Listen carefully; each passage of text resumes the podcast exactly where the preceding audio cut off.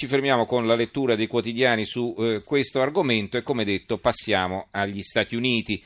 Passiamo agli Stati Uniti perché, vi leggo qui il titolo del Sole 24 ore, la Ford taglia gli investimenti in Messico da 1,6 miliardi di dollari, effetto Trump, leggiamo nell'occhiello, ed effetto Trump 2 a fianco, il primo scontro con il Congresso, c'è un pezzo di Mario Platero che scrive anche nel giorno in cui si è insediato con solennità il nuovo congresso a maggioranza repubblicana, Trump ha voluto giocare da protagonista e ha litigato con la base, attaccato la General Motors e ha incassato un favore dalla Ford. Certi investimenti messicani si faranno in America.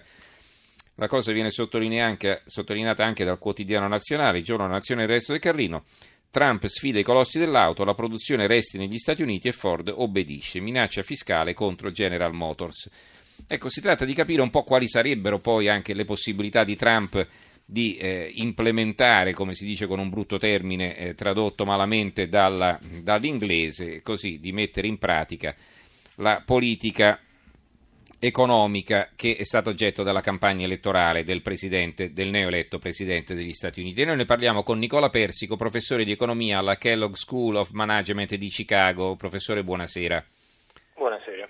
Allora, eh, abbiamo sentito di questa notizia della Ford, riguardante la Ford, no? che rinuncia a un investimento in Messico e eh, decide di eh, aprire nuovi stabilimenti probabilmente negli Stati Uniti. Quindi questa diciamo, va, è una decisione che va nella direzione di quanto voluto da Trump, che cerca di eh, far tornare indietro molte aziende che hanno fortemente delocalizzato negli anni scorsi. Allora, lei ritiene che questo, diciamo, il buongiorno si veda dal mattino? Ricordiamo, Trump si deve ancora insediare oppure è soltanto un caso? Di cosa stiamo parlando? Ma guardi, eh, eh naturalmente queste, eh, questo tipo di reshoring, cioè di riportare aziende negli Stati Uniti, è stata uh, un punto importante della campagna di Trump e, uh, e quindi uh, è naturale per una persona così mediatica come Trump di volere, di, volere, fare un buon giorno dal mattino, come diceva lei, e quindi di, di mettere questa, questa, questione direttamente sul piatto. ora, se poi nella realtà questi interventi una tantum possono fare una grossa differenza, questa è una questione diversa. Uh, in generale negli Stati Uniti c'è stato un movimento di reshoring, cioè di uh, ritorno delle aziende negli Stati Uniti per varie ragioni di cui possiamo parlare. Però uh, una cosa importante da capire è che se le aziende tornano i posti di lavoro non tornano necessariamente con loro. Mi spiego meglio. Il settore manifatturiero negli Stati Uniti ha perso un milione di lavoratori, cioè circa il 10%, Uh, dal 2007 a oggi uh, e questo nonostante che il numero di aziende eh, sia praticamente lo stesso. Quindi cosa ci, cosa ci, dice questo? Questo ci dice che se è vero che, eh, che si è fermato il movimento di eh, delocalizzazione eh, all'estero, fuori dagli Stati Uniti, eh, e se è vero che queste aziende cominciano a ritornare, tuttavia è anche vero che i posti di lavoro non tornano insieme alle aziende. La ragione Uh, è, uh, è, che eh, il lavoro uh, è sempre più specializzato, costa sempre di più e quindi la tecnologia sostituisce il lavoratore. Mm-hmm. spero di aver ris- risposto in qualche sì. maniera alla sua. Sì, alla interessante sua questa interpretazione. Io volevo chiedere allora. Eh, cioè, come invogliare anche le aziende a tornare? Che tipo di eh, strumenti ha un governo, nella fattispecie il governo americano, perché si dice insomma che vanno all'estero perché le tasse sono più basse, ma vanno all'estero anche perché il costo del lavoro è più basso, cioè se in un paese dell'estremo oriente tu la manodopera la paghi 100 euro al mese e, e negli Stati Uniti un operaio lo, lo paghi magari 2.500-3.000 dollari, eh, puoi anche esentarlo dal pagamento delle tasse, quelle, puoi esentare dal pagamento delle tasse quell'impresa, ma non cambierebbe assolutamente nulla, cioè non ci sarebbe convenienza a rimanere negli Stati Uniti piuttosto che andare fuori, no?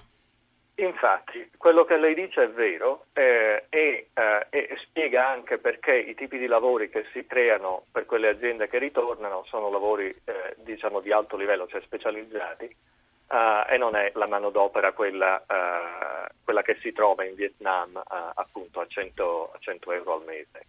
Mm-hmm. Quindi lei, lei ha ragione su questo. Uh, gli strumenti che si possono usare, eh, le, aveva chiesto che, che strumenti sì. si possono usare per farli tornare. Uh, questo è un problema, scusi fare... l'interruzione, perché per... questo lasciamo stare gli Stati Uniti, ma insomma no, anche in Italia molti hanno delocalizzato. E... In Italia molti hanno delocalizzato e continuano a delocalizzare. Esatto. Uh, Come si Italia, fa a far ritornare indietro? On... Mm ogni anno eh, il, eh, c'è un, uh, un, flusso verso l'estero di, uh, di, investimenti di circa un per cento del PIL. Quindi mm-hmm. uh, in Italia, nonostante ci siano episodi di aziende che ritornano, comunque il, il, flusso rimane verso l'estero. Diciamo, gli strumenti che sono a disposizione dell'Italia sono più ridotti di, quello, di quelli che sono a disposizione degli Stati Uniti, prima di tutto perché l'Italia non ha la possibilità di uh, imporre tariffe, cioè una cosa che ha proposto Trump per gli Stati Uniti è di dire guarda io metto delle tariffe uh, che so, sulle macchine fatte in Messico uh, e quindi come tale se le aziende devono pagare per reimportare queste, queste, queste auto perdi qualunque vantaggio. Magari, eh. magari, le fanno in Italia. scusa, le fanno negli, negli Stati, Uniti. Sì. invece in Italia noi non controlliamo per via ormai dal, dal, dal 68 Uh, non controlliamo le tariffe, le controlla l'Unione Europea uh, e quindi l'Italia da sola non potrebbe aumentare per esempio le tariffe sulle auto. Mm-hmm. Eh. Allora, ehm, tra qualche giorno, il 20, insomma, ci sarà il cambio della guardia alla Casa Bianca, poi chiaro non è che eh, le prime decisioni verranno prese il giorno seguente, insomma, però come si prospetta la politica economica eh, degli Stati Uniti? Ricordiamo anche che da quando è stato eletto Donald Trump, sarà un caso, però eh, i mercati hanno eh, stappato eh, le bottiglie di spumante, si direbbe di prosecco che va molto di moda negli Stati Uniti adesso, non, non più di champagne, però insomma eh, hanno toccato i loro massimi storici, eh, mentre qualcuno aveva previsto eh, incautamente che ci sarebbe stato un rovescio, insomma, che i mercati avrebbero perso tantissimo. Ecco, allora in questa fase, diciamo, la luna di miele quanto può durare? Uh, ma guardi, eh, la luna di miele credo che, eh, che dipenda eh, più che altro dal fatto che, eh, che Trump eh, indica di voler ridurre la regolamentazione. Cioè, se, cioè, in questi anni, negli ultimi 20 anni, 30 anni, c'è stato un enorme incremento della regolamentazione che ha portato grossi costi alle aziende. e quindi ci sono tanti settori, faccio un esempio, il, il carbone eh, che viene tuttora usato per produrre energia elettrica. Uh, il carbone è altamente regolamentato, uh, l'uso del carbone per produzione di energia elettrica, e Trump ha indicato che forse vorrebbe rilassare queste regolamentazioni. Quindi naturalmente quando succede una cosa di questo tipo non soltanto la, eh, l'industria del carbone ehm, ne, ne, ne, gode, ne beneficia, ne certo. beneficia eh, ma anche le industrie che consumano energia elettrica più in generale. Quindi eh, questo credo che sia eh, la ragione di, questo, eh, di, questa luna di miele e credo che, luna, che, che, che Trump sia, abbia la possibilità effettivamente eh, di, contro, di, ridurre la, la regolamentazione. Quindi, quindi, penso che possa continuare eh, per almeno un po'. Bene, allora ringraziamo il professor Nicola Persico che insegna economia alla Kellogg School of Management di Chicago. Grazie professore, buonanotte. Grazie a lei, buonanotte.